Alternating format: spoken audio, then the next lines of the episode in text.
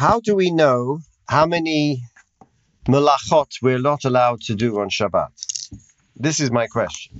In the Torah itself, it just merely states, Kol malacha lo saseh, or B'yom Shabbos uh, Shoma v'Zochar, you know, keep the Shabbos, but it doesn't tell us what we can't do. So the source for the 39 malachas originates uh, in a, a, a Gemara in Shabbos 49, in which the following machlokas is uh, revealed. Omar Rabbi Chanina Bar Chama, the source for the 39 malachas, Keneged Avoda Samishkon. It is paralleled and substituted for whatever was done in constructing the Mishkan. So that if there were 39 expressions of construction that were used in the Mishkan, building, for instance, boner, erasing, deconstructing, then those became the reverse. They became the substitute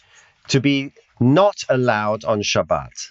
It's a very beautiful idea, and we'll come back to that. That when God created the world, it said, "Vayichulu hashamayim haaretz v'chol tzvaam." Vayechal Elohim bayom hashvi, and God completed on the seventh day melachto, melacha, work, melachto asher asa. So if the creation of the world involved certain melachot of creating, as we know in the first seven days of creation.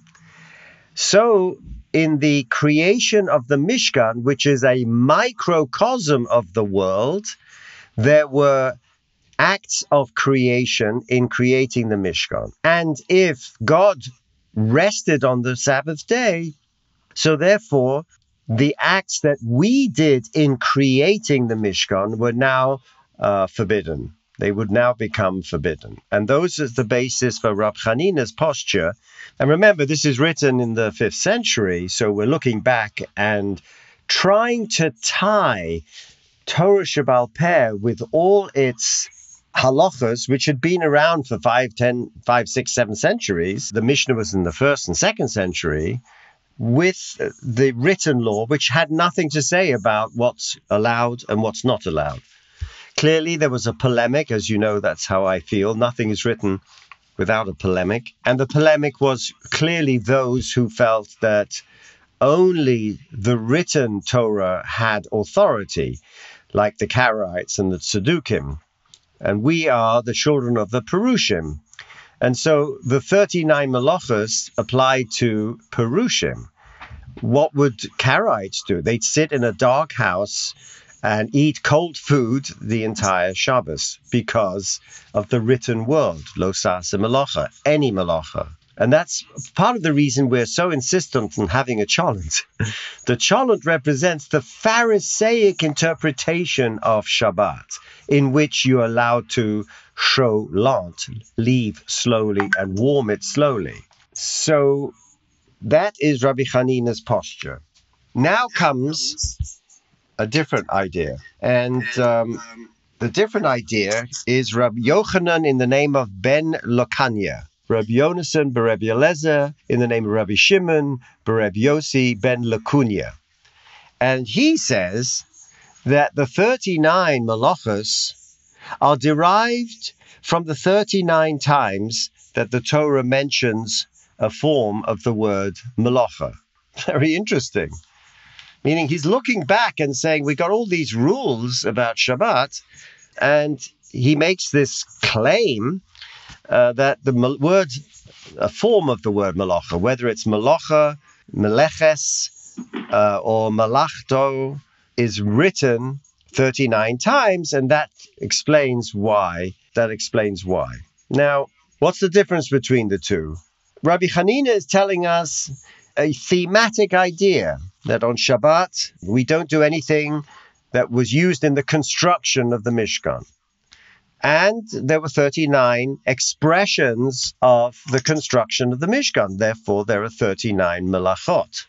Rabbi Yochanan, in the name of Lakunia, says, I can actually relate it to the semantic count of the words melacha.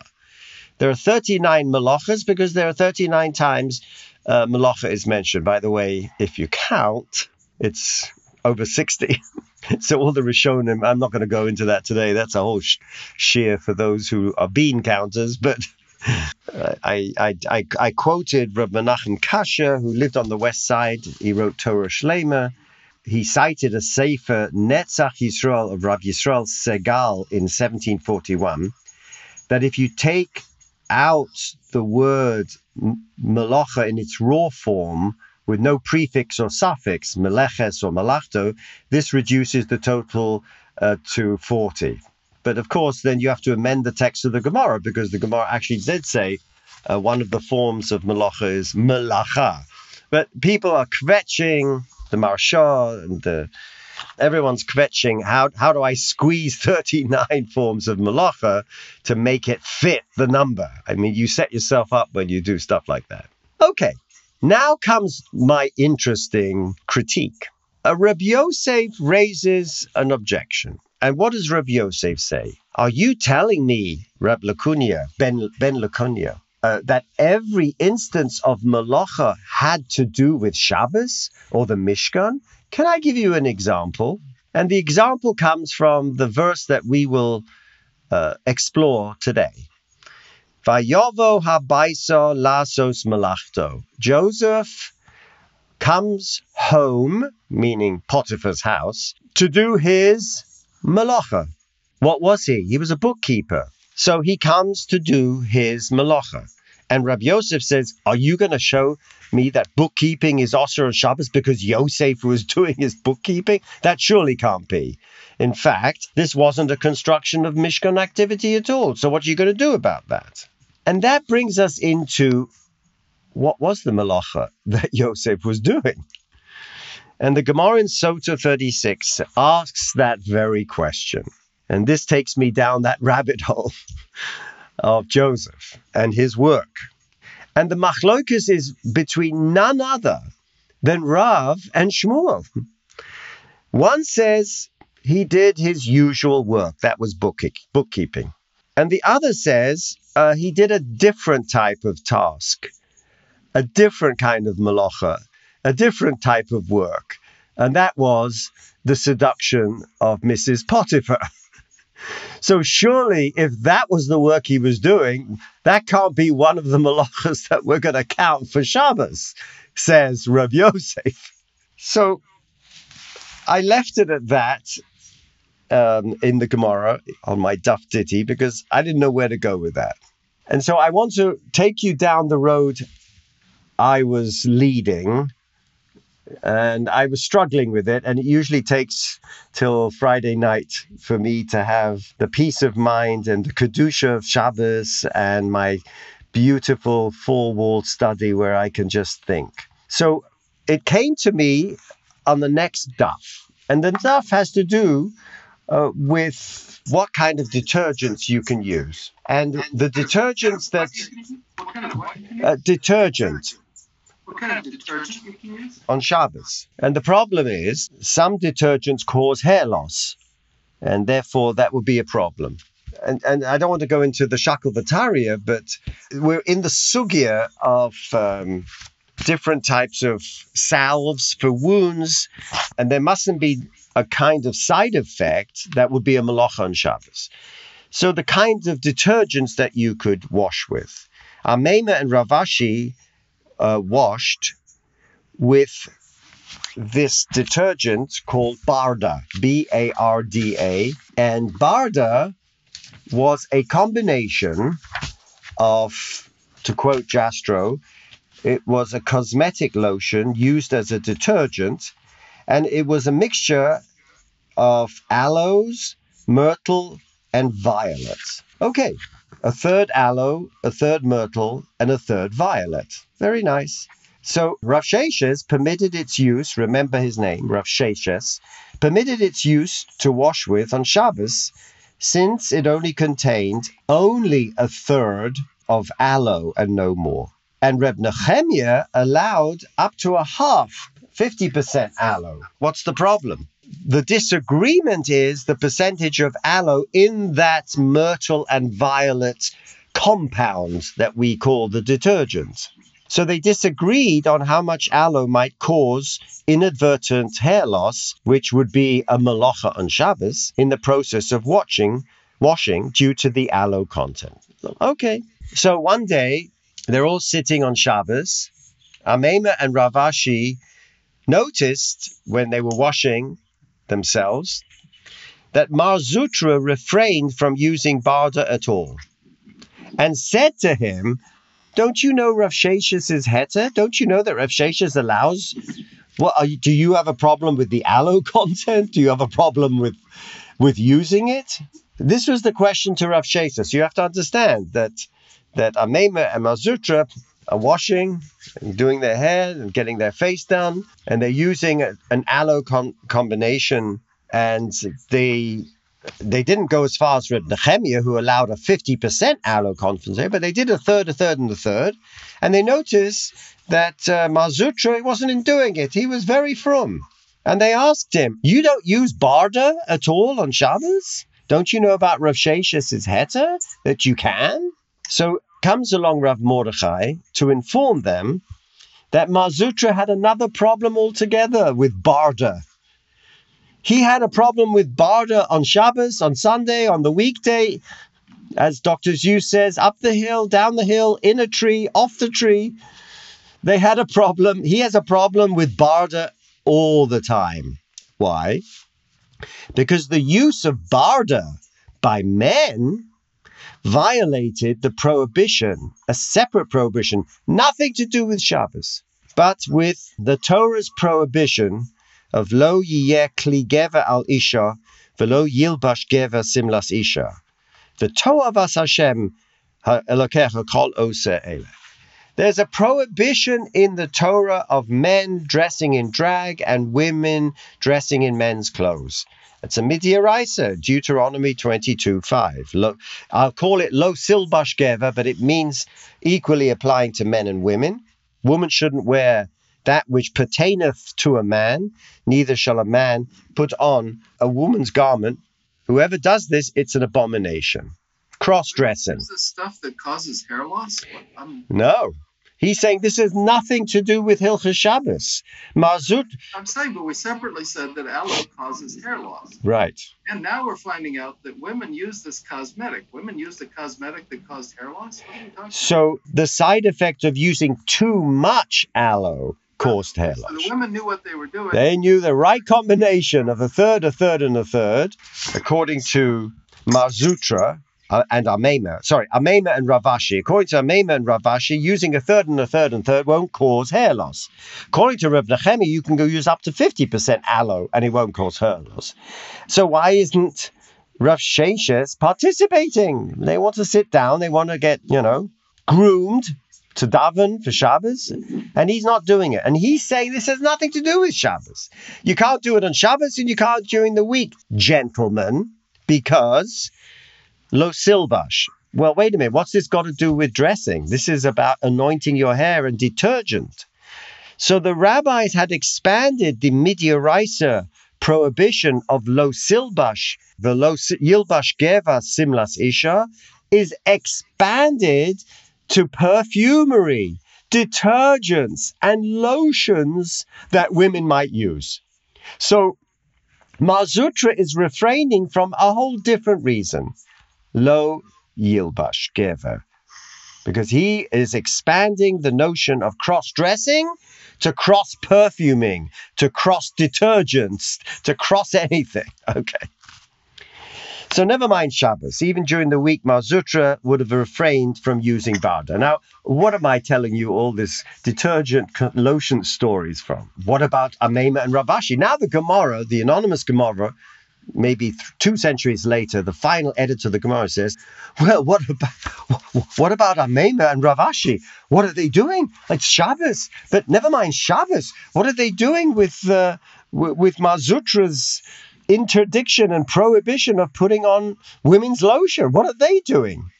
So clearly, the anonymous Gemara is going to find a reason to justify these early Amorim for doing what they do on Shabbos. And so a Brisa, it's anonymous. It's a later Brisa. The editor suggests a person can use barda because of a pasuk in Mishlei. Proverbs 16, Kol Paal Adonai Lema'anehu V'gam Rosha Leyom Ra. The Lord has made everything for his own purpose, meaning everything in creation has a purpose. Yea, even the wicked for the day of evil. So everything in this world has been created. Lema'anehu. So in a beautiful drush, he suggests Lema'anehu means that it is created for his kavod. Even the combination of aloe, myrtle, and violet, that beautiful compounding, um, is created for his purpose and his glory. And then Rashi says, for his glory, as it says, B'tselem Elokim bara Odom. Shofech dam ha'odom ba'odom domo yishofech. After Noah, in Parshas Noah, the spilling of blood shall be meted out with punishment of the same spilling to the murderer. Ki betzelem Elohim asa es ha'odom. So we have here beautiful, Rashi is bringing this beautiful posuk to explain the posuk in Mishlei. Lemanehu for his kavod the reason we wash and look good and put on makeup and and use detergents is so that our Tselem Elokim, we're the Tselem Elokim, is shined up. It's Lamanehu. It's for his kavod. So when I'm doing something to myself that's appropriate and proper for my kavod habrius, it's called kavod habrius, meaning you can't go to shul smelling and stinking. You need to have kavod habrius. You have to have honor for others who are smelling you. So that kavod is because of the kavod of the Tselem Elokim, according to Rashi. It's beautiful.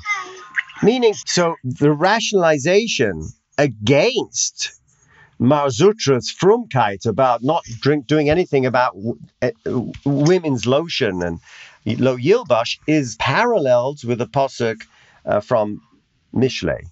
I don't know. There's a bit of a weight here on the Torah Posuk verses, but at least the anonymous Gemara has brought a kind of rationalization for why Amema and Rav Ashi would, in fact, have used the depilatory, or at least the detergent, to the point of not losing hair on Shabbos. So it turns out that cleanliness is after is after all close to godliness. like our Victorian schoolmistresses taught us. But the interesting struggle here is between beautifying yourself, implying effeminate practices violating lo yilbash, versus beautifying the very face created in God's image. And that, my good friends, at three in the morning, triggered my answer to the previous Daf's page about the malachas of Shabbos and Yosef. Let's go into that critical verse that the previous Gemara Reb Yosef had a problem in counting this malacha, this one instance of malacha, as one of the malachas of Shabbos. Vayehi Yosef Yefei Toar v'Yefei Mara. And Joseph was Yefas Toar and Yefas Mara. That's only used by his mother, Rachel, which caused Jacob to fall in love with her. And now it is conferred upon Joseph. And Rashi looks up the very next verse when it said, Vayihib Kayo, and Joseph came to do his malachto. The next verse is Vatiso Eshes Adonov es Eineha, and Potiphar's wife lifted up her eyes, El Yosef. Vatome Shich What happened between the two is bothering Rashi. What happened between? And he came home. He should have gone up to the bookkeeping room, sat there with his pen, and do the books. What happened between the malachto of Joseph and the trigger to Vatiso Eshes Adonov? And there are amazing midrashim, not just in Chazal. Um, I found midrashim in the story of Hippolytus and Phaedra the Islamic version of the Quran, the poets Firdausi and Jami, the, these Persian poets, and of course, uh, Thomas Mann. Now, I'm going to restrict myself to rabbinic midrash, but they are pretty radical.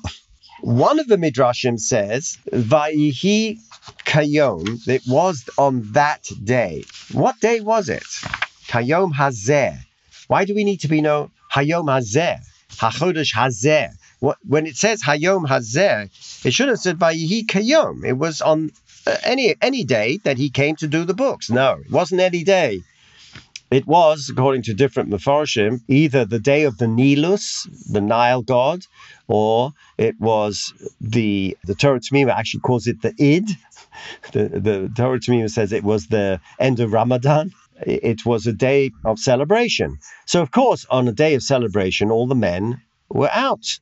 There's no one in the house except the women. And there's this amazing medrash that he came to do his work, but he was Yefas Toer Yefas Mar. He was the most beautiful person uh, in, in Egypt.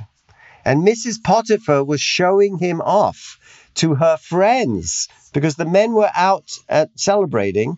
So she's sitting there with all the Egyptian women, and he she asked jo- Yosef to pour a jug of wine. And as he's pouring to each of the women, they happen to be cutting an esrog with a sharp knife, and the blood started dripping from their hands because they got so enamored with him, they didn't realize they were cutting themselves. I mean, that's the power of his beauty. She was showing him off of how beautiful was. So Vatiso Eshes Adonov is in El Yosef, and so she comes along and says, Sleep with me, sleep with me. Now, in fact, earlier in his life, this Yefas Toev, Yefas Mere, didn't just, he wasn't just born with it, but he cultivated it. When it says in the beginning of the Pasha, Ela told us Yaakov, Yosef ben Shvayas Shona, he was 17, Hoyoroe Esechov Batzon, he was tending to the sheep of his brothers. Vahu Na'ar. You just got told me he's 17. What do you have to add? Vahu Na'ar. And he was a lad. So the Midrash says, Excuse me, he was 17 years old and you still call him a boy? the Midrash is bothered by that redundant word, nar. Rather, he would engage in the deeds of girls, apply makeup to his eyes, curl his hair, and dangle his heels. Now, dangle the heels comes from a midrash in Eicha Rabbah, in which the Benos Yerushalayim had a pocket of perfume in their heels. And as a young man would walk by, they would click it and the perfume would be released. This is called clicking the heels. So it's a very feminine thing to do to attract a man. And this is one of the midrashim in Eicha Rabbah to show how far the city had degenerated. So makeup of the eyes, curling of the hairs, and dangling of his heels. So the juxtaposition of Vayehi Yosef Yefei Torah Yefei Mareh here goes back to the first time it was mentioned when we are introduced to Joseph as a young man of 17, Vahu Na'ar, where he's doing things which are very effeminate. So his master's wife casted glances at him. This allows Rashi to cite God's displeasure. Why is she casting glances at you? Your father is mourning and you're curling your hair, putting on makeup, and clicking your heels. Let me set the bear loose on you. It's an amazing tanchuma that Medrash Rashi is citing. So now let's go back with this piece of information about the word melacha, having fleshed it out even more. What's it got to do with the melachas of Shabbos? And it, I, by reading this, it, it, it got me to that precipice, to that edge of the cliff. Because the, the Medrash makes no bones about it. He becomes Yosef Atzadik when he finally resists her, right? So the debate in Sota 36 between Rav and Shmuel was there because it said Lasos Malachto. Is the Lasos Malachto the Mishkan, or is it Joseph's doing his hair and makeup and curling his and clicking his feet? Is that the different task of Hebrew about Yosef again, the, the, the where Malacha is in, in, in Yosef? So Rashi says Yefas Toar. um, so he came to do malachto. But before that, it said, "Vayihi Yosef Yefas Torah v'Yefas Mare," which Oh. Uh, and that Yefas Torah and Yefas Mare being brought up here brings us back to the original got it, got it. and the Genesis Rabbah effeminate behavior of a nar. So lasos malachto means not Beis Hamikdash creating, building 39 malachas, but it's a euphemism for his salacious intent. So all day I'm bothered by this outrageous connection of the comparison of the malach and building the Mishkan and Joseph's bookkeeping or euphemistic seduction. And then I realized the key word is Vayovo Habaisa. I was looking at the wrong word. It's the word lasos, melachto. That the lasos is the tasking of the malacha. Hear me out.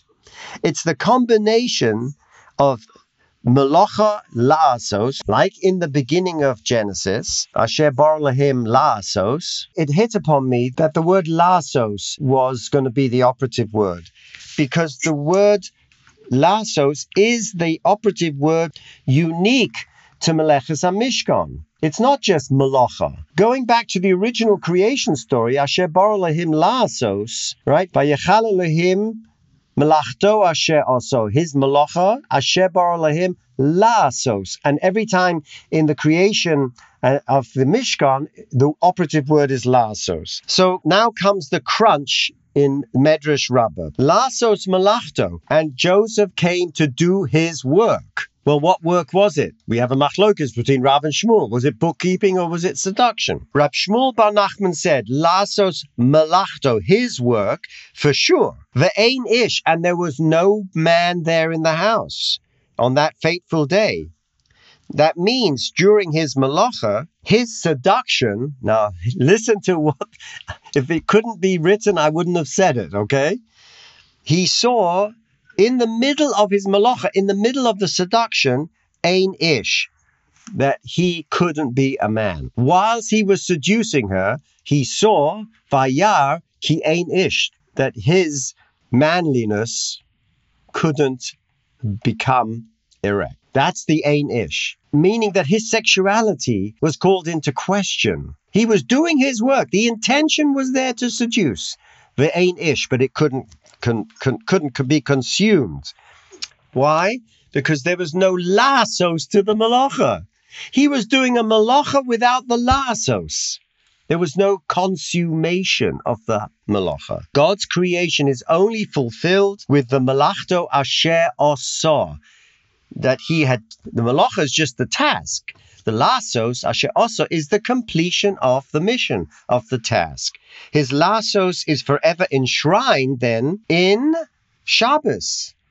Asher Barolahim Lassos, it means that we now, in the recreation of Shabbos every week, also refrain from creative activity like he did, connecting the Meleches HaMishkan of the Lassos with the 39 Melachos of Shabbos. Which brings it just brings us back to the same question about Joseph. The foil character then that connects the creation of the world and the creation of the Mishkan is the decreation of the world in the Joseph story that ends up in the 10 plagues. 10 acts of creation followed by Shabbos. 10 plagues of decreation and 10 commandments from the Mishkan and the commandments that are the recreation of the microcosm of the world. And in the middle of this is hinging the Joseph Melacha, the consummation or non consummation of his Melacha. It sounds very dark. It sounds ridiculous. What's his seduction got to do with Melacha?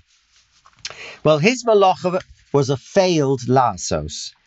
He discovered Vayovo Habaiso Lassos Melachto. His intent was coming to the master's house to consummate his seduction the Anish, but he couldn't consummate it. His creative or procreative, albeit illicit mirroring of the divine act of creation had no consequence because the object of desire was illicit.